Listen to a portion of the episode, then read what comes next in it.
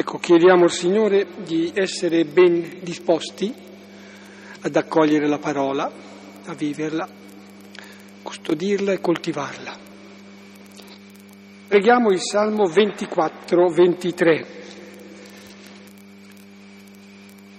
come introduzione, preghiera d'inizio. Nel nome del Padre, del Figlio e dello Spirito Santo. Amen. Amen. Del Signore è la terra e quanto contiene, l'universo e i suoi abitanti. È Lui che l'ha fondata sui mari e sui fiumi l'ha stabilita. Chi salirà il monte del Signore? Chi starà nel suo luogo santo? Chi ha mani innocenti e cuore puro, chi non pronunzia menzogna, chi non giura a danno del suo prossimo.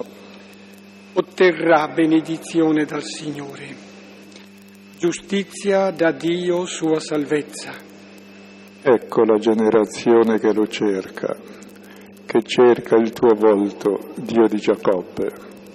Sollevate porte i vostri frontali, alzatevi porte antiche ed entri il Re della gloria. Chi è questo Re della gloria? Il Signore forte e potente, il Signore potente in battaglia. Sollevate porte i vostri frontali, alzatevi porte antiche ed entri il Re della gloria. Chi è questo Re della gloria? Il Signore degli eserciti è il Re della gloria. Gloria al Padre, al Figlio e allo Spirito Santo, come era nel principio, ora e sempre, nei secoli dei secoli. Amen. Talvolta nei salmi ci sono delle domande che sono, come dire, no, non dico inquietanti, ma intriganti, certamente delle provocazioni. Ecco, qui vedo nel versetto terzo, chi salirà il monte del Signore? Chi starà nel suo luogo santo? Beh, sul monte è salito Gesù, il luogo santo è Lui stesso. E noi, noi ci troviamo incapaci, non abilitati, senza la spinta, la forza, l'energia, l'iniziativa. Ci è data, ci è concessa da Lui. Dietro Lui possiamo, abbandonando le nostre paure, tutto ciò che abbiamo e siamo, possiamo salire. Ecco, riprendiamo il tema sul quale siamo già fermi dall'inizio di ottobre. Chi salirà sul monte vuol dire chi è salvato, è il tema della salvezza fondamentale. E abbiamo sentito la domanda dei discepoli, sono pochi quelli che si salvano? Ecco, Gesù risponde che la porta è stretta, nessun giusto si salva, perché Dio vuole tutti salvi e la salvezza è la misericordia che salva tutti. La misericordia è una porta stretta per i giusti perché i giusti non vogliono la misericordia. Dicono noi siamo a posto, non abbiamo bisogno di questo. Tenendo presente che la salvezza è l'amore del Padre e l'amore del Padre è necessariamente gratuito, per cui non si entra per meriti, si entra accettando l'amore gratuito del Padre e vivendo la gratuità. E continuiamo sempre su questo tema della salvezza, ancora per qualche capitolo, e dicevamo che il Vangelo di Luca è scritto per il credente perché si sgonfi dalle presunzioni, il credente come l'itropico che tutto quello che fa di bene gli serve a gonfiarsi di orgoglio, per capire che la salvezza è la gratuità, è la grazia, è l'amore che il Padre ha per noi, non quel che facciamo noi. E se noi accogliamo questo amore possiamo a nostra volta amare con gratuità tutti gli altri. Ed è per questo che la volta scorsa avete visto il brano Io ero altrove, dove si vede che il Signore chiama tutti gli invitati rifiutano tutti quelli che sono stati invitati, che sarebbero i giusti. Allora dice andate e chiamate i poveri, gli storpi, i ciechi, gli zoppi. Poveri, storpi, ciechi e zoppi sono quelli esclusi dal culto. Quelli che noi escludiamo sono gli invitati e c'è ancora posto nella casa del Padre, c'è sempre posto, perché finché manca uno, il Padre pensa a quello che manca, quindi vuole che tutti siano salvi. Allora dice andate nelle piazze, ai, cru- ai crucichi, dietro le siepi, chiamate tutti e costringeteli ad entrare, perché Dio vuole che tutti entriamo nel suo amore gratuito e così diventiamo figli e fratelli e questa è la nostra salvezza. E adesso vediamo se vuol costringere tutti ad entrare fino a quando non ci sia più posto nella sua casa, perché tutti i posti sono occupati, perché ci siamo dentro tutti, allora diciamo, allora sarà una cosa semplicissima.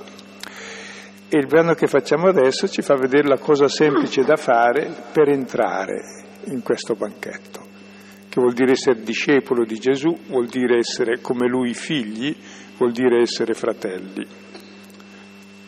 E il testo che facciamo adesso prelude al famoso capitolo quindicesimo, che è quello della pecora smarrita, della dragma perduta, del figlio perduto e ritrovato, che è il cardine, il cuore di tutto il messaggio evangelico. Col brano di stasera appunto terminiamo questo capitolo quattordicesimo e arriviamo al cuore, sottolineo quello che diceva poco fa Silvano, al cuore diremmo del Vangelo di Luca, proprio in queste parabole che sono dedicate ai giusti perché cambino mentalità e cambino cuore. Capitolo quattordicesimo, 25-35. E camminava con lui numerose folle e voltosi disse loro, se qualcuno viene da me e non odia il proprio padre, la madre e la donna, i figli e i fratelli e le sorelle, e inoltre anche la propria vita, non può essere mio discepolo. Chi non porta la propria croce e non viene dietro di me, non può essere mio discepolo. Infatti tra voi, volendo costruire una torre, prima sedutosi, non calcola la spesa se abbia per il completamento, perché gettate le fondamenta e non avendo forza di completare, tutti coloro che osservano non comincino a schernirlo dicendo quest'uomo iniziò a costruire e non ebbe forza di completare. O quale re, andando a incontrare in guerra un altro re, prima sedutosi, non esaminerà se è capace di affrontare con diecimila chi viene contro di lui con ventimila. Se no, quando ancora è lontano, inviata una delegazione, domanda le cose per la pace. Così dunque ognuno di voi che non si allontana da tutto ciò che ha, non può essere mio discepolo. Bello dunque il sale, ma se anche il sale svanisce, con che sarà condito? Non è adatto né per la terra né per il letamaio, lo gettano fuori. Chi ha orecchi per ascoltare, ascolti. L'Evangelista, dopo aver messo qui queste parole di Gesù, sente l'obbligo di ripetere alla fine parole che Gesù ha già detto altrove, chi ha orecchi per ascoltare, ascolti, perché qui è un punto delicato da capire bene. E il ritornello l'avete visto chiaro, Gesù pone le condizioni necessarie per essere suoi discepoli, dice se uno non è così non può essere mio discepolo. E poi continua, se uno non sa portare la sua croce non può essere mio discepolo, se uno non fa questo non può essere mio discepolo. Scusa, vuole che si salvino tutti e poi pone condizioni tali che, vedremo dal testo, nessuno riesce a osservare. Allora chi può essere suo discepolo? Nessuno. E proprio così si capisce qual è la condizione per essere discepolo. La condizione per essere discepolo è quella di sapere che io non posso essere discepolo. E questa non è una condizione quello che dice, ma è un dono gratuito che fa esattamente ai poveri. Ricordate il brano della volta scorsa, c'è una variante in Matteo, quando entrano tutti nel banchetto, anche quelli dietro le siepi, gli storpi, gli zoppi, e il Signore va e vede uno senza veste nuziale e dice come mai sei qui? E lo manda fuori. Cioè ci vuole la veste nuziale per entrare lì. E la veste nuziale è quello che dice questo testo. La veste nuziale non è nei nostri meriti, nei nostri essere bravi, la veste nuziale è quella dello sposo, cioè del suo amore gratuito, sapere che tutti siamo salvati per grazia. Perché l'amore o è gratuito o non è amore. E uno che non accetta l'amore gratuito di Dio bestemmia Dio perché lo vuol pagare e riduce Dio a, persona, a un commerciante che cerca i suoi interessi. Ed è per questo che qui vuol far capire che nessuno può essere discepolo e tutti diventiamo discepoli nella misura in cui comprendiamo che l'essere discepolo non è bravura mia, come era San Paolo che era perfettissimo e sapeva tutto e faceva tutto, ma quando ha lasciato perdere tutto questo, perché ha capito l'amore gratuito del Signore per lui e ha cominciato a vivere di grazia. Non so se capite, è il passaggio proprio dalla bravura religiosa al Vangelo, alla grazia, dalla legge al Vangelo. E dopo questo testo dove sembra che nessuno possa essere discepolo, se leggete subito la riga dopo, allora tutti i peccatori e i pubblicani vanno da lui e mangiano con lui. Appunto, è giusto, perché non lo meritano, ci vanno per grazia.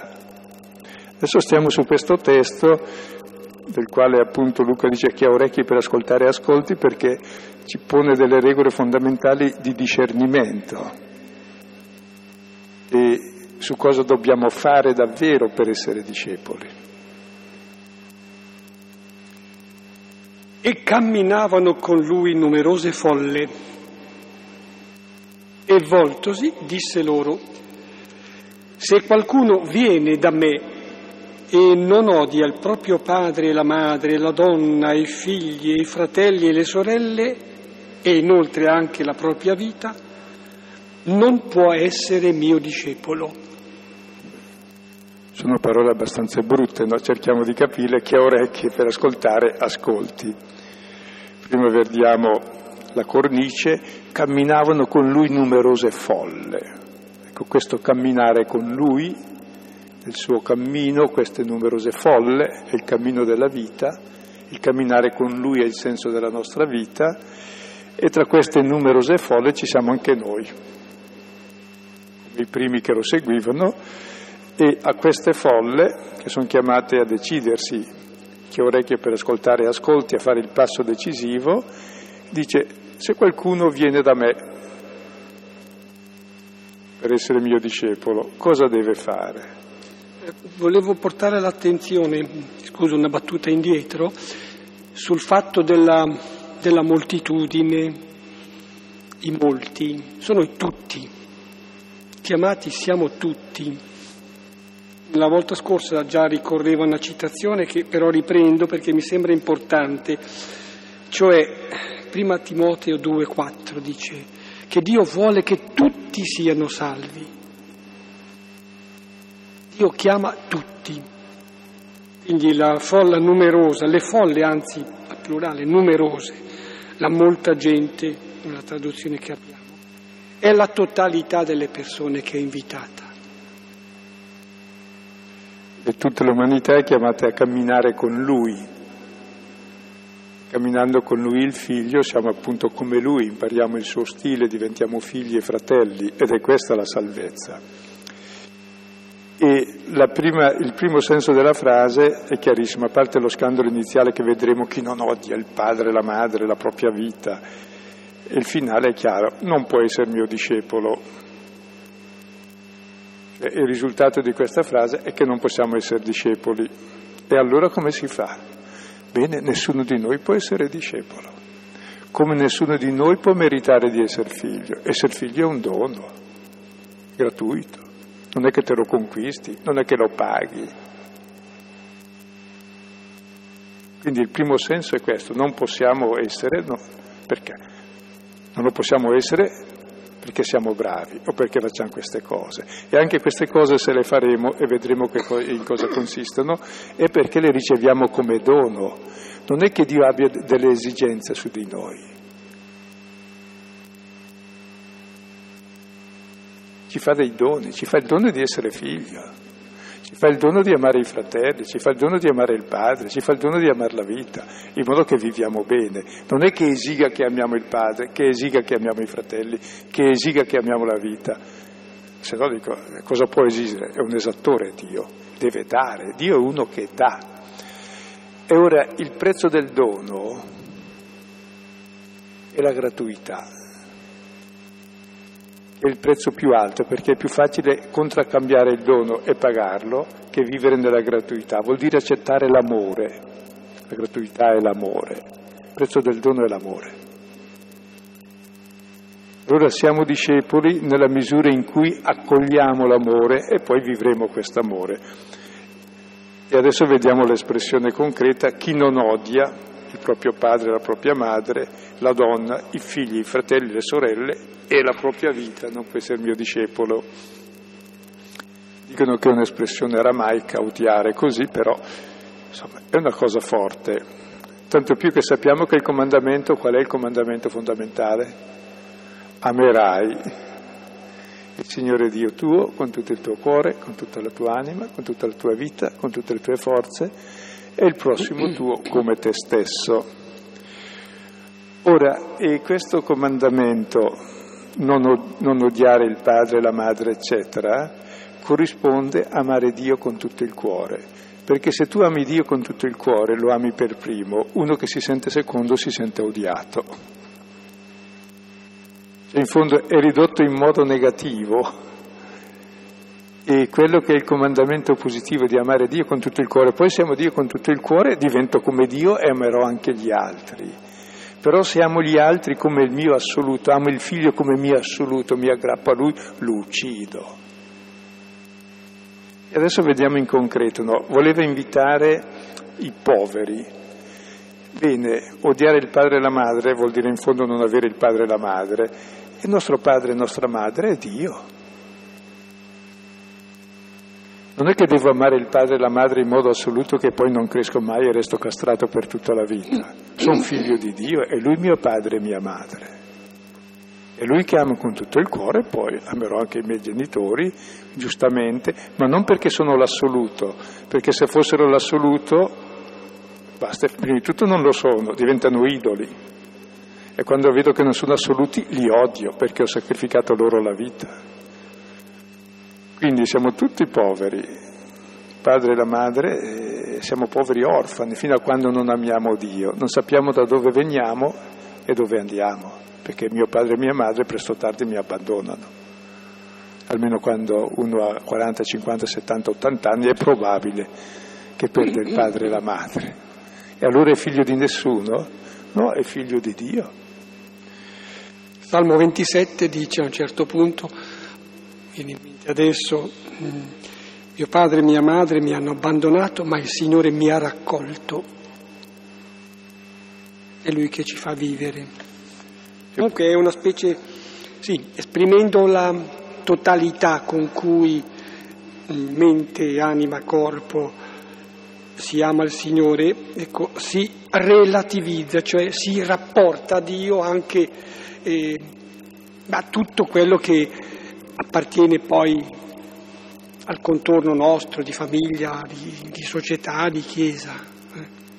Nell'amore per Dio, totale per Dio, si comprendono poi tutte le persone. Guardate, questo testo richiama il finale del capitolo nono dove ci sono tre che chiedono ti seguirò ovunque vada e Gesù risponde al primo, il figlio dell'uomo non ha dove posare il capo, al secondo dice lascia che i morti seppelliscano i loro morti e poi quell'altro che vuole andare a salutare a casa dice chi si gira indietro e ha posto mano all'aratro dice è meglio che smetta, che cambi lavoro.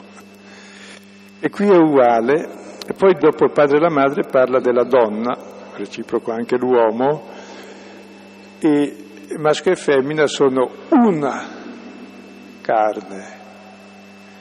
Secondo la Bibbia. Quindi uno che manca dell'altra metà è proprio uno storpio. Si ha detto invitare gli storpi, perché la nostra altra parte, lo sposo, è Dio.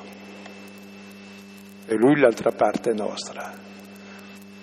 Così parla dei figli, e difatti quando uno ha i, eh, si dice è orbato dei figli, i figli sono la luce, è detto di chiamare i ciechi, perché è Dio davvero il nostro futuro che si dona a noi.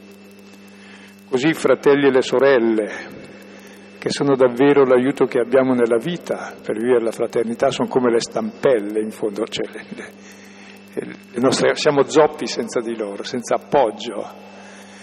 Ecco, in realtà il nostro unico appoggio è Dio. Allora questo non avere padre, madre, donna, figli, fratelli, sorelle, vuol dire una cosa precisa, che Dio è tutto questo, in modo eminente e assoluto. Trovando questo in Dio poi vivo correttamente i rapporti con tutti gli altri. In fondo il comandamento è di amare Dio con tutto il cuore, siamo fatti per questo. Se amo un altro con tutto il cuore in modo assoluto, e non in modo ordinato, diventa il mio idolo e distruggo me e distruggo lui. Quindi in fondo è il comandamento del, dell'affetto assoluto per Dio che poi è tipico del desiderio del cuore dell'uomo che è quello di amare in modo infinito e solo l'infinito può essere amato in modo infinito, se no diventa idolatria e diventi schiavo mentre l'assoluto ti assolve, ti rende libero proprio davanti a tutto il relativo e tutti gli altri diventano relativi a lui, quindi hanno il loro centro, la loro fonte di vita. Si chiamerebbe l'amore ordinato il resto. E sarebbe anche l'aspetto fondamentale della vita religiosa, cioè cosa testimonia il religioso ai credenti. In fondo lascia la propria famiglia, non ha figli, non ha moglie, non ha marito, non ha... Testimonia che l'amore assoluto dell'uomo è Dio. Questo per qualunque uomo. Ecco, se uno non fa così non può essere mio discepolo. La prima conclusione è che nessuno di noi fa così perché chi ama Dio con tutto il cuore, con tutta l'anima, con tutta la vita, con tutte le forze. Nessuno. Quindi ho capito, la prima non ci sono, la prima magari la, la seconda ci rientro. Allora vediamo, perché magari dice non, non entro da una porta, entro per un'altra laterale fatto che sia ritmato su tre, è come Kyrie eleison, Kyrie eleison, Kyrie eleison. Versetto 27, chi non porta la propria croce e non viene dietro di me non può essere mio discepolo. Ecco, già aveva detto al capitolo nono che ogni giorno dobbiamo sollevare la nostra croce, no? Ecco, e ognuno di noi ha la nostra croce che solo lui può portare. Che cos'è la mia croce? Non so bene cosa sia. Penso che per ciascuno di noi la nostra croce siamo, è il nostro io, i nostri limiti non accettati, tutto ciò che ci scoccia nella vita, tutti i pesi. Ma le responsabilità anche. E il mio egoismo soprattutto, mi pesa più delle responsabilità. C'è tante cose. Cruci alle fatiche che possono esserci, che sono connesse con la vita, le contraddizioni, le ostilità. E che se non le porti ti schiacciano, perché ci sono per tutti. E però aveva detto anche prima, inoltre odiare anche la propria vita. Cioè può sembrare strano, ma odiare la vita vuol dire il contrario dell'egoismo, perché l'egoista è quello che ama talmente la sua vita che non riesce a amare nessuno perché lui è il centro di tutto, quindi la libertà anche dal proprio io. E credo che la principale croce che devo portare è questo rinunciare al mio egoismo e davvero avere un amore ordinato, un amore assoluto per Dio, ordinato per gli altri. E così andare dietro a Gesù, facendo il suo cammino, apprendendo il suo stile, se non faccio così non posso essere suo discepolo. Ora anche questa seconda porta non so chi ci passa, portare con decenza la propria croce, di andare dietro a Gesù, facendo lo stesso cammino, cioè di seguirlo nelle sue scelte, di vincere il male col bene, l'odio con l'amore, peccato col perdono. Yeah.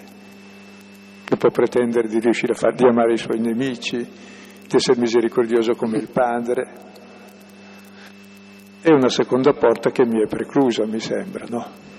Almeno mediamente, tranne nei rari momenti in cui per errore sono bravo. Introduce adesso una prima, potremmo dire, ipotesi, immagine, paragone, parabola, tre versetti. Infatti tra voi, volendo costruire una torre prima, sedutosi, non calcola la spesa se abbia per il completamento, perché gettate le fondamenta e non avendo forza di completare, tutti coloro che osservano non comincino a schernirlo dicendo eh, quest'uomo iniziò a costruire e non ebbe forza di completare. Ecco, dopo aver visto queste richieste, e, e guardo bene se ce la faccio, io vorrei tanto costruire questa torre. La torre si costruiva nel campo e in quella torre mettevi tutti i tuoi beni, e non è come la torre di Babele, ma noi abbiamo il deposito dei nostri beni e i beni sarebbe in fondo questo sapere amare Dio, amare il prossimo, portare la croce, andare dietro Gesù. Ma chi ce la fa? Dice allora calma, prima siediti bene per valutare se sei in grado di farlo. Perché se non completi questa torre, fai su tutto e non riesci a mettere il tetto, ti piove dentro e serve a nulla dove sulla torre di Babele, insomma, che ci entra il diluvio. Ecco, per cui considera bene se ce la fai, a completare, se hai la forza di farlo, altrimenti ti prenderanno tutti in giro. E tra l'altro Luca è molto sensibile al tema della vergogna, cioè, ti scherniranno. E perché l'uomo davvero ha il senso dell'onore, ha una dignità, se non riesce a costruire la sua torre, la sua casa, eh, la sua vita, in fondo e fallisce nella vita, sei proprio un fallito, no? È il senso della vergogna del fallimento e la gente che dice ha iniziato, non ha completato. Quindi valuta bene, ce la fai? Ecco, con onestà credo, dopo aver sentito le richieste che ha fatto, se mi siedo bene a vedere se riesco a compiere queste due condizioni per essere suo discepolo, dico poi io non ce la faccio a fare questa torre, no? A fare questa casa, a vivere come lui, non è da me. Il buon discernimento è quello che mi fa capire che io non sono capace. Perché se uno presume di essere capace e poi non ci riesce, e ora per la salvezza nessuno è capace, nessuno ci riesce a salvarsi, come nessuno si tira su per i capelli, perché la salvezza è l'amore gratuito dell'altro, di Dio per me. Vedete, qui il Vangelo cerca di sgonfiare quell'idropico religioso che è dentro di noi, il giusto che ci impedisce di vivere di amore e di grazia, ci fa vivere sempre nella legge, dice calcola bene, non ce la fai, ah, meno male, cioè vuole proprio portarci al punto di dire vedi che non ce la fai. Noto, è stata detta la parola discernimento, sì, qui è questione proprio di operare un discernimento, cioè una valutazione, un soppesare, beh, alla luce di qualche criterio, criterio è quello del Signore. E poi secondo, anche l'oggetto del discernimento non è qualcosa di puntuale, ma la torre, una casa, anche se qualcosa di importante, è sempre qualcosa, come dire, sì, di puntuale, di limitato. Qui è questione proprio di impostazione strutturale della vita è in gioco proprio il senso, il significato della vita. Il discernimento deve essere fatto bene. Se è fatto bene si arriva alla conclusione di cui si è detto. Eh? E questo discernimento sarebbe come dire uno, tu riesci a farti da te, a generarti, a metterti al mondo, a volerti bene? No. È sempre l'altro che mi mette al mondo, che mi vuol bene. Se sono io, nessuno mi vuol bene. Cioè proprio è di necessità, diciamo, metafisica questo. Che siamo da Dio e per Dio. E siamo per l'altro. Ed è l'altro che ci dà la vita, non ce la diamo da noi stessi. È il minimo di buonsenso per poter vivere. E tutti i nostri mali vengono dalla presunzione che riusciamo a farci da noi. Siamo fatti dagli altri, dalle circostanze, viviamo di grazia, dell'accoglienza che gli altri ci danno. La salvezza è questa, se no è una disgrazia vivere, ci si fa le scarpe l'un l'altro nel tentativo di farci noi stessi. Nascono tutti gli uomini idropici, pieni di morti, gonfi del proprio io, senza amore, senza uomini della legge rigorosi, perfetti, come Paolo prima della conversione che era irreprensibile nell'osservanza della legge, che è la parola di Dio.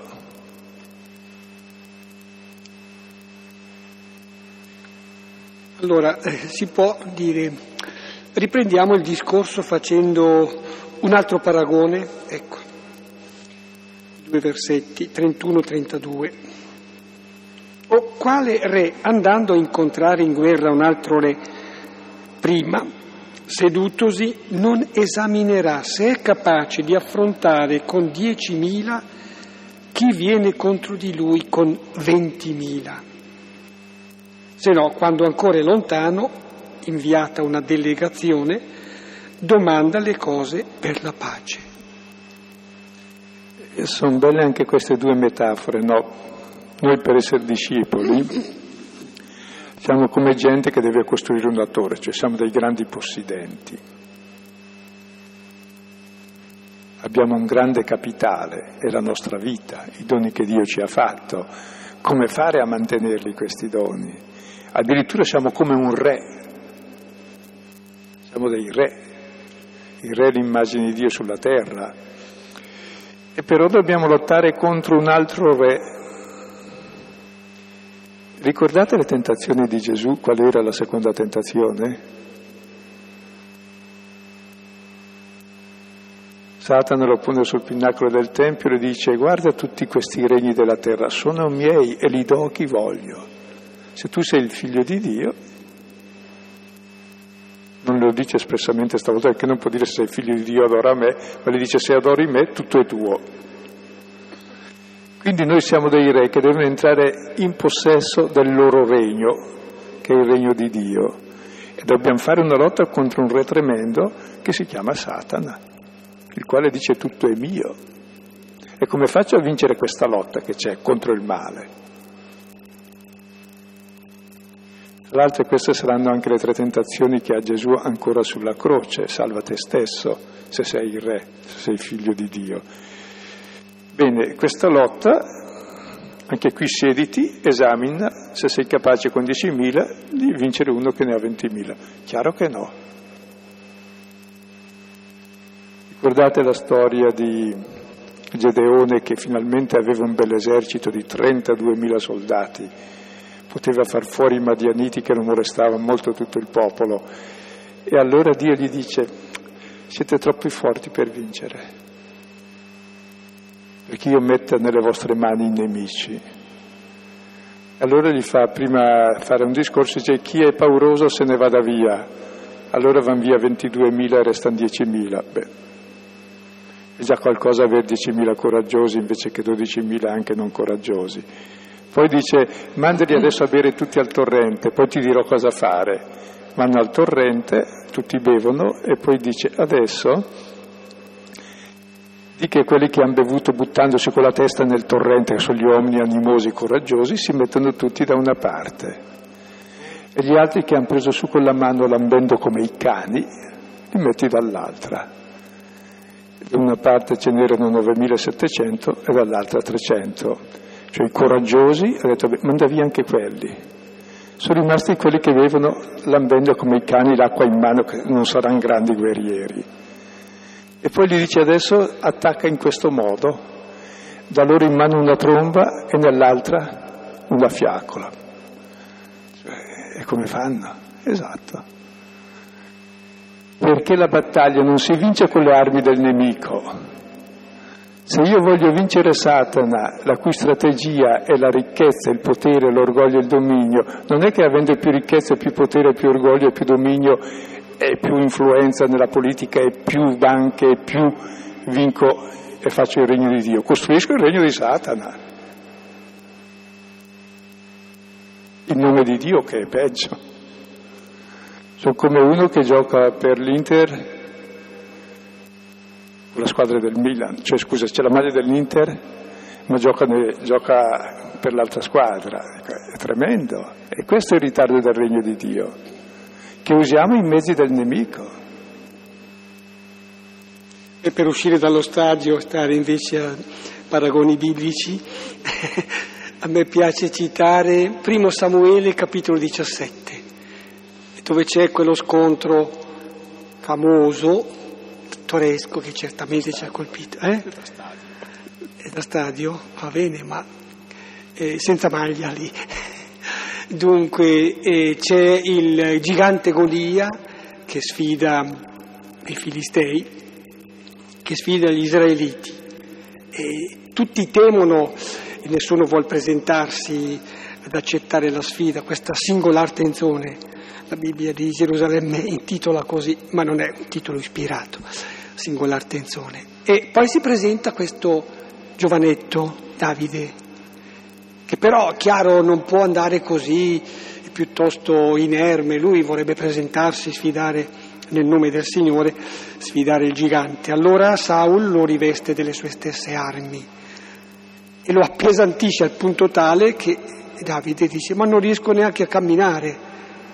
E allora si toglie tutti questi armamenti di cui è stato appesantito e con la semplice fionda da pastore, con i ciottoli raccolti nel torrente, dice io vado avanti, lo sfido, ma non perché, ecco appunto mi attrezzo con le armi del nemico, ma nel nome del Signore lo sfido. E così vince la battaglia contro il gigante Golia, che diciamo, è un po' il segno del male ma con la semplicità, anzi addirittura la sprovvedutezza di mezzi umani nel nome del Signore. Però adesso stiamo ancora nel paragone, no? E che se tu hai questa battaglia con solo 10.000 soldati, l'altro non hai 20.000, cosa fai? Fai il concordato col nemico. È un trattato di pace. Cioè faccio un trattato di pace con Satri, non stiamo a lottare, facciamo un po'. Io ho solo 10.000, tu c'hai 20.000, eh, beh, insomma, sono qualcuno anch'io quasi come te, non ancora come te, ma se mi aiuti diventerò anch'io come te. Cioè, è quella pace perniciosa quando facciamo pace con l'egoismo e col male che è in noi. E smettiamo la vera lotta contro il male. Non riusciamo a essere potenti perché ci sono quelli più potenti d'oro, però la nostra sfera di potere ce l'abbiamo, la controlliamo bene, ne perdiamo sempre una fetta ogni volta che c'è magari qualcosa che capita così, ma cerchiamo di tenere le nostre fette di potere e non perderle perché almeno ci vivo dentro. No, no, adesso, beh, è la, è la pax perniciosa che facciamo con l'egoismo. Così dunque ognuno di voi che non si allontana da tutto ciò che ha non può essere mio discepolo. Finalmente si dice la condizione. Sai cosa ti manca per essere mio discepolo? Ti manca una cosa, hai troppe cose. Devi rinunciare a quello che hai. La tua forza è la povertà, è la forza dell'amore, il povero da se stesso, Dio da se stesso. L'unico calcolo è aver nulla, perché se hai qualcosa ti difendi, hai le armi del nemico e non, non lo batti. Quindi proprio, tra l'altro si intende anche la povertà spirituale, cioè io non riesco a amare il Signore con tutto il cuore, non riesco a, odiare la mia vita nel senso di dare la mia vita, e non riesco a portare la mia croce, riesco, sono proprio povero, non ce la faccio, non ce la faccio. Bene, questa è la condizione, non ce la fai, allora che cos'è? È un dono di Dio, chiedilo, ti è dato. È la grazia che Lui ti fa, se sei povero, se no sei quell'idropico che non entra per la porta stretta. Invece in quanto povero, storpio, cieco, zoppo, entri benissimo. In quanto peccatore, vediamo il capitolo successivo, entri benissimo nel regno di Dio, perché accetti il perdono. In quanto giusto non entri mai. Quindi per sé capite allora che la porta stretta che è la misericordia di Dio, dove non entrano i giusti, è veramente larghissima, è per tutti. L'unica condizione è avere nulla, è essere poveri, è sapere che siamo peccatori, è sapere che viviamo di grazia. Questa è la veste nuziale che nel Vangelo di Matteo si richiede a quelli che entrano al banchetto. E quello che ha fatto Paolo, che da irreprensibile che era, il migliore di tutti, io più bravo degli altri in tutte le... Vede tutto questo, niente, ho lasciato perdere. Spazzatura per me. Di fronte alla sublimità della conoscenza di Cristo Gesù, mio Signore, che mi ha amato, ha dato se stesso per me e vivo di questo e mi ha conquistato. E adesso gli vado dietro e corro anch'io per conquistarlo. E la mia vita è una risposta a questa conquista sua. Questa citazione che da lettere Filippesi, il capitolo terzo, dice appunto della conversione, che qualcuno traduce come il rovesciamento, ribaltamento di prospettiva. Conversione è questo. Allora un pochino come Paolo, che si lamentava col Signore che aveva una debolezza, una spina nella carne e voleva che il Signore gliela levasse per essere più bravo apostolo, il Signore gli risponde,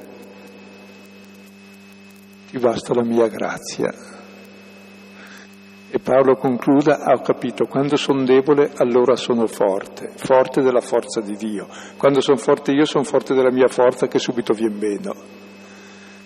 Quindi proprio l'unica condizione è la nostra debolezza, il nostro peccato che diventa il luogo della grazia, della forza di Dio, della misericordia che riceviamo e che poi, nella misura in cui la riceviamo, la viviamo e la trasmettiamo. Viene dire se osservi, ma capisco poco, cos'è che vuol dire esattamente? Ecco, abbi pazienza? Conserva questa parola, coltivala, o prima o poi la capirai. Prosegue dunque con un paragone ancora. Bello dunque il sale, ma se anche il sale svanisce, con che sarà, eh, sarà condito? non è adatto né per la terra né per il letamaio, lo gettano fuori. Ha orecchi per ascoltare, ascolti. Ecco, il sale è quello che dà sapore, rende commestibile, è anche simbolo della sapienza, la stessa radice, dà sapore alla vita, se non una vita insipida. Bene, dopo aver parlato di liberarci di tutto, dice, bello dunque il sale perché il sale, la sapienza, il frutto del discernimento è aver capito che la condizione per vincere la guerra contro il male, per costruire la torre è esattamente la nostra povertà, la nostra debolezza, il nostro peccato che diventa il luogo di grazia. E questa è la sapienza, è la sapienza del povero. Difatti subito dopo le beatitudini in Matteo, al capitolo quinto, al versetto 13, Gesù dice, voi siete il sale della terra, cioè se avete le beatitudini, beati voi poveri, vostro è il regno di Dio, avete già vinto, avete la forza di Dio. Ecco allora cos'è la sapienza nostra, è far leva sulla nostra povertà. Guardate il cantico di Maria, no? Ha guardato la povertà della sua serva, lì la sua beatitudine. Per questo è grande. Lasciamo che Dio agisca in noi, accogliamo la sua grazia. Questo è il sale. Se non c'è questa sapienza che è la povertà, siamo insipidi. Un sale svanito non serve più per salare, ma non, non lo puoi neanche usare nel concime perché ti, ti, ti, brucia, ti brucia la terra, serve più a niente. Così il cristiano che vuole essere una persona religiosa, brava, perfetta, che critica poi gli altri e tira il collo e non vive di misericordia, non... non è cristiano, ha perso la sapienza di Dio, non è più figlio, non è più fratello. È un buon fariseo, un buon idropico, che usa il bene per condannare gli altri, per fare la guerra contro l'asse del male che sono sempre gli altri e non si accorge che il male è questo. Fare il male agli altri perché gli altri sono cattivi. Il male è dentro di me. E allora accetto la salvezza per me, gratuita di Dio che è morto per me, e questa è la salvezza. Chi ha orecchio per ascoltare, ascolti. Sente il bisogno l'Evangelista, dicevo, di ripetere questa espressione che Gesù diceva dopo le parabole, perché in fondo questa è la parabola della nostra vita, che forse andando avanti uno capisce, vivo di grazia e di misericordia, vivo di dono e di perdono. E anche gli altri attorno a me possono vivere nella misura in cui sperimentano questo, anche attraverso me, se l'ho sperimentato prima. E così rischiamo di diventare cristiani, se no siamo una setta di integralisti, un po' peggiore degli altri perché... Ah, sì, perché migliore è la proposta, peggiore poi è la, è la corruzione della proposta.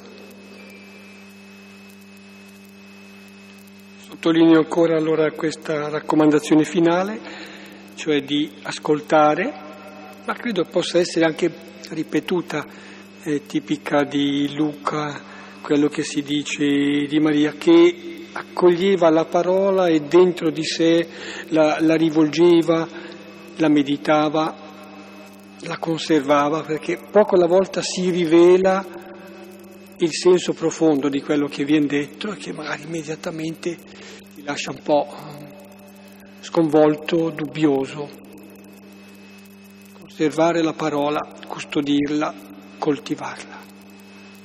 Gli chiamo alcuni testi. Oh.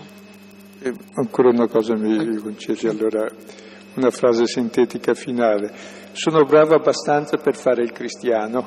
La domanda che ci chiediamo magari. Sì, se so di non essere bravo, sono bravo abbastanza.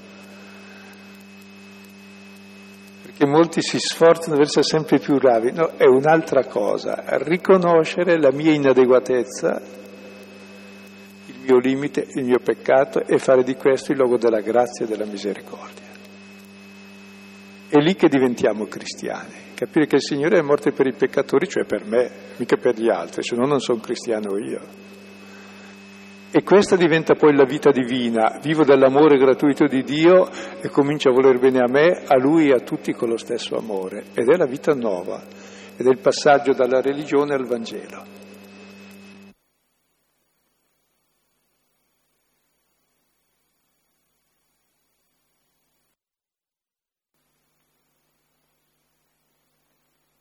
Ricordati. Abbiamo pregato il Salmo 24, 23 Può essere anche utile pregare il Salmo sedicesimo, quindicesimo, che è il Salmo di colui che sceglie allora di seguire, di seguire il Signore, di seguire la parola, di custodirla. Poi dell'Antico Testamento sempre abbiamo citato dal Libro dei Giudici il capitolo settimo, la storia dei soldati che via via vengono ristretti nel numero parteciperà alla battaglia, perché picchi che è il Signore eh, che vince. Poi prima Samuele, capitolo diciassettesimo, questa vicenda di Davide e Golia. Poi nel Nuovo Testamento, in Luca c'è il capitolo 9, 57 e 61, titolato così un po' Le condizioni per seguire Gesù. In parallelo può essere visto, anzi in continuità con il brano di stasera. Poi passiamo alle lettere di Paolo, è stata citata spesse volte questa vicenda di Saulo, Paolo che viene rovesciato, convertito. Filippesi 3, poi mh, Seconda Corinti, capitolo undicesimo, tutto quanto, soprattutto capitolo dodicesimo, il versetto decimo, quando sono debole allora sono forte forza nostra è nel Signore, spicca nella nostra debolezza, nella consapevolezza della debolezza nostra. Poi lettera dei, ai Galati, capitolo 6, 14, 17. E sul finale Paolo dice della croce come il canone, cioè l'indicazione maestra, la regola ecco, con, cui, sì, con cui riceviamo la salvezza, con cui riceviamo la guarigione totale, la liberazione. Ecco queste alcune indicazioni e custodiamo la parola, la coltiviamo. Terminiamo qui.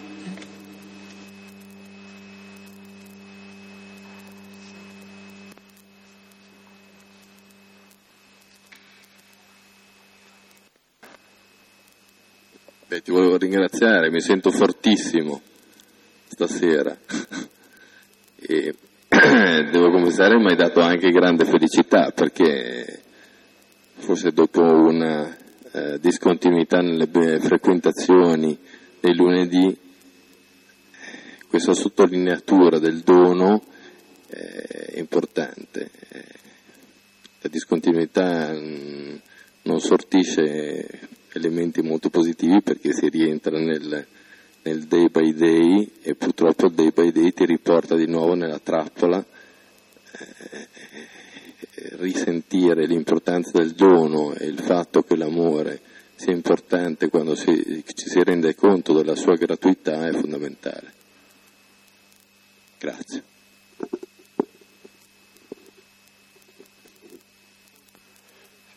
Penso davvero che non finiremo mai di capire come viviamo di dono, cioè vuol dire di amore. Ciò che non è dono e non è amore è davvero morte e non ci dà nulla, non ha valore.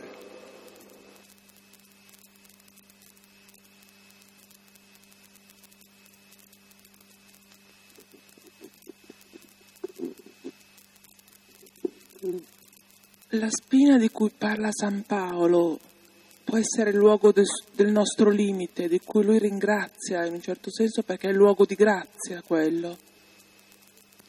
Esatto, proprio era una cosa che gli scocciava moltissimo, doveva disturbarlo molto anche nel suo ministero. Non si sa cosa sia e anche questo è bello, perché abbiamo tante cose che ci scocciano e non ci vorrebbero proprio. Bene, la sua debolezza, la sua fragilità che diventa il luogo di grazia. E poi eh, la gratitudine e non riuscire mai a ringraziare abbastanza, sentirsi sempre in debito con Dio e con gli altri no, non, non riuscire dalla felicità a ringraziare mai abbastanza. Ascolta una cosa, la gratitudine non è mai in debito, perché se devo pagarla allora non gli dico neanche grazie, me la devo pagare. La gratitudine è la bellezza di dire che è gratis, non è da pagare, perché è puro dono di amore e il valore della gratuità è che impegna la vita, insomma. Se uno ti dà una cosa e gliela paghi va bene, se invece te la dà gratis vuol dire che ti vuol bene, è un altro discorso. Se vuoi è più impegnativa nella vita, però è molto più bella ed è un'altra cosa. Grazie. Per cui l'amore non si sente per sé in debito, nel senso che deve delle cose, no, si sente in gratitudine, cioè è bello così. E poi se è bello così allora fa anche così, ma non per debito come risposta d'amore. Mi è piaciuto che come ha finito ha detto grazie, riconoscenza.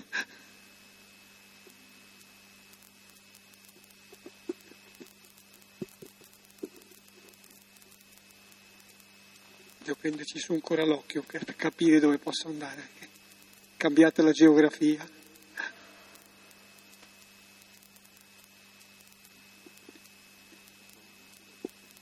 Ecco, la lettura di stasera mi ha fatto pensare a questo, che se i nostri, a proposito della frase forte, se i nostri genitori, figli, quelli della nostra tribù, eh, li amiamo in un certo modo, è, è peggio che se li odiassimo. Cioè, penso che non è solo l'odio che fa disordine del mondo, ma anche l'amare in un certo modo. non so se mi sono spiegato, è una specie di obnubilamento l'amare in un certo modo, per cui Gesù ha detto se non odiate eh, i vostri non sarete miei. Sì, c'è un, am- un amore possessivo che davvero non è amore, è amore che soffoca, anche se l'intenzione è buona ma è deleteria. E l'amore è la cosa sulla quale si può barare di più, tra l'altro. Prendere la propria croce è un po'... E forse io sento poco, non so perché sono diventato sordo in questo tempo, oppure magari se tenete più scostate il microfono perché c'è questo che mi sembra disturba, no? Va meglio adesso? Sì. Allora, prendere la propria croce è un po' eh, prendersi la propria condizione, assumersi le proprie responsabilità, come per Cristo la sua condizione poi è stata caricarsi la croce, così per noi vorrebbe dire praticamente prendere le nostre responsabilità, viverne, quindi accettare il dono della vita e accettare il dono dell'amore di, di Dio. È un po' questo che voleva dire Dio, cioè Gesù? Penso certamente di sì perché non ho sentito. Scusa, non... e non so se voi avete sentito bene, no, ecco, davvero l'impianto non è, non è molto, molto buono. Non lo so, spero che voi abbiate sentito, se no è uguale. Può domandare così allora?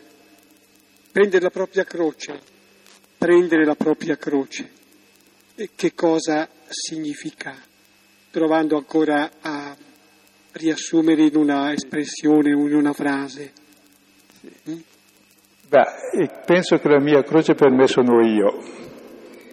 La persona più insopportabile per me sono io, gli altri è più facile. Poi faccio finta che siano gli altri, ma sono i miei limiti, le mie cose irrisolte, quel che sono mi devo portare con decenza. Gli altri è molto facile, già non tocca a me portarli. Poi mi diventano insopportabili perché mi riflettono dei miei aspetti, ma questo lo so che è un gioco di specchio. Per cui chi sopporta sé sopporta tutti dopo. Sì, forse Antonio il Grande diceva qualcosa del genere, cioè Abba Antonio, Antonio del deserto diceva così, sì.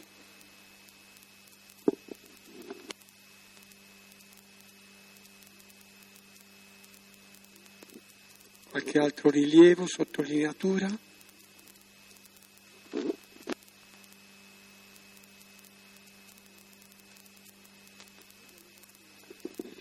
Io volevo chiedere, innanzitutto ringraziare, eh, perché era da tanto che, che, non riuscivo a capire, pur venendo non sempre, ma tante volte il lunedì, che male ci fosse nel cercare di essere giusti e forse stasera non dico che ho capito, ma spero di aver fatto un passo avanti. Ma eh, volevo cercare non tanto di capire questa sera, ma di avere una risposta sperando che poi capirò. Il male, che spesso si dice che è comunque dentro di noi, perché in noi, siamo noi, diciamo, che, che diciamo, il male dipende da noi, eh, alla fine, approfondendo, capiremo che anche il male in, può essere un dono di Dio oppure il male è proprio una cosa che capiremo più avanti, ma è una cosa al di fuori di Dio. C'è proprio una, mm, non voglio dire un antagonista, ma è una cosa al di fuori. Al di fuori di Dio non c'è nulla, siccome il male è semplicemente mancanza di bene, non c'è. È come una mano che non c'è, non c'è.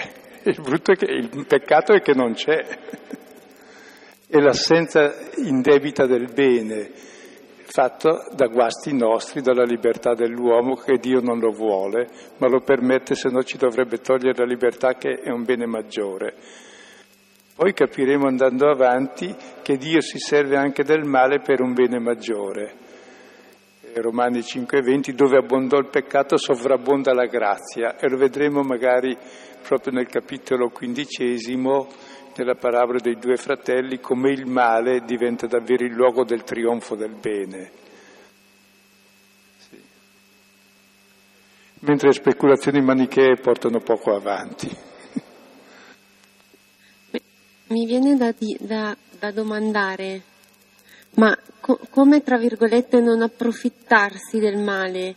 Nel senso che prima si è sempre, cioè almeno, io penso a meno, e penso che ho sempre pensato, creduto, cioè voluto cercare di non sbagliare, di non ferire, di non ehm, di essere appunto tra virgolette buona, no? per, per, credendo in questo modo di, essere, di poter essere figlia in un certo senso.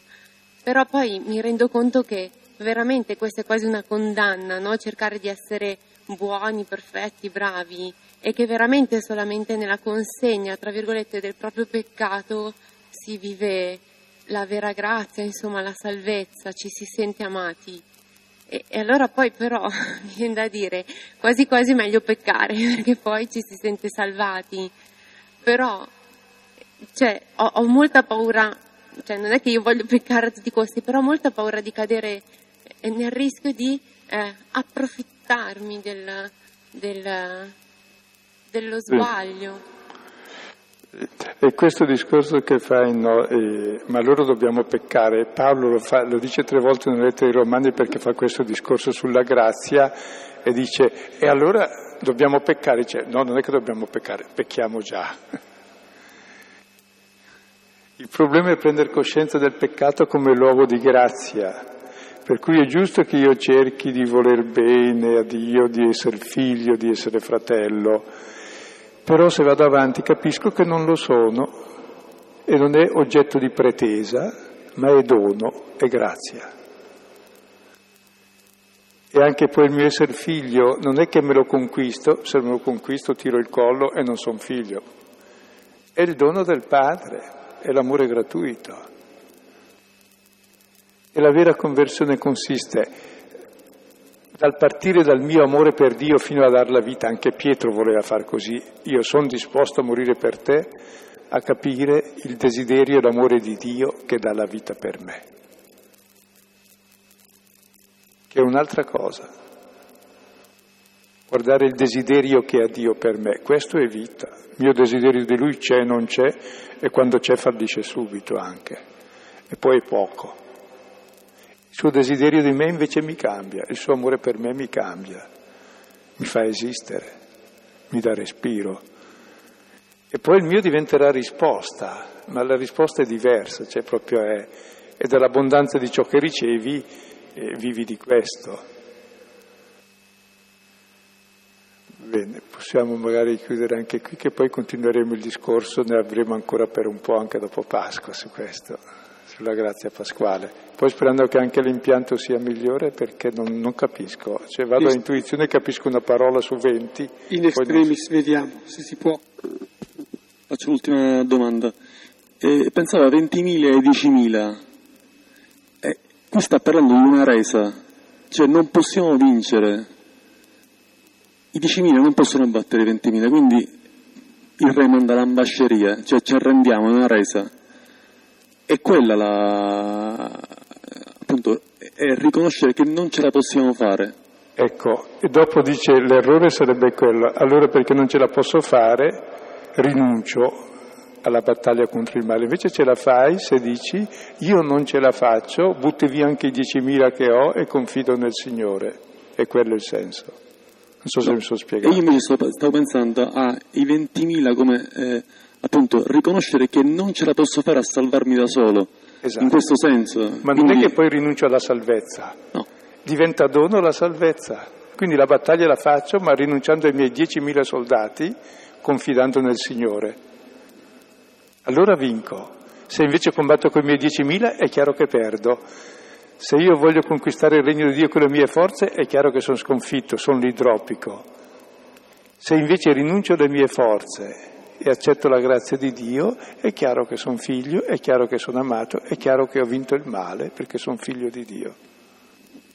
Nella mia povertà, non so se, non so se è chiaro il concetto oltre che la voce al microfono perché ormai dubito anche di quello. Va bene. Poi comunque sono temi che approfondiremo perché qui sono accennati e poi... Sentire queste parole ritengo che sia eh, il paradiso, sono gratuite, sono chiare e noi purtroppo eh, riponiamo sempre queste, queste nostre attese di paradiso, di felicità in cose che sono esterne. Adesso non voglio farla troppo grossa, ma devo dire che stasera ho provato una grande felicità a sentire queste parole semplici, queste parole che, che invertono dei valori che sono assunti come valori importanti e in realtà poi non, non danno assolutamente felicità. Sono molto più felice qui che ai Caraibi, in quel cliché che ci viene sempre propinato. Ti ringrazio. Ringraziamo il Signore e concludiamo con una frase di Giovanni, prima lettera di Giovanni, capitolo 4, versetto 16, credo che dice, sintetizzando la fede cristiana, dice noi abbiamo conosciuto e creduto all'amore che Dio ha per noi. Conoscere e affidarsi a questo amore è il senso di tutta la fede. Signore, insegnaci a pregare. Padre nostro che sei nei cieli, sia santificato il tuo nome, venga il tuo regno, sia fatta la tua volontà, come in cielo, così in terra. Dacci oggi il nostro pane quotidiano e rimetti a noi i nostri debiti, come noi li rimettiamo ai nostri debitori, e non ci indurre in tentazione, ma liberaci dal male. Nel nome del Padre, del Figlio e dello Spirito Santo. Amen. Buonanotte, arrivederci lunedì prossimo.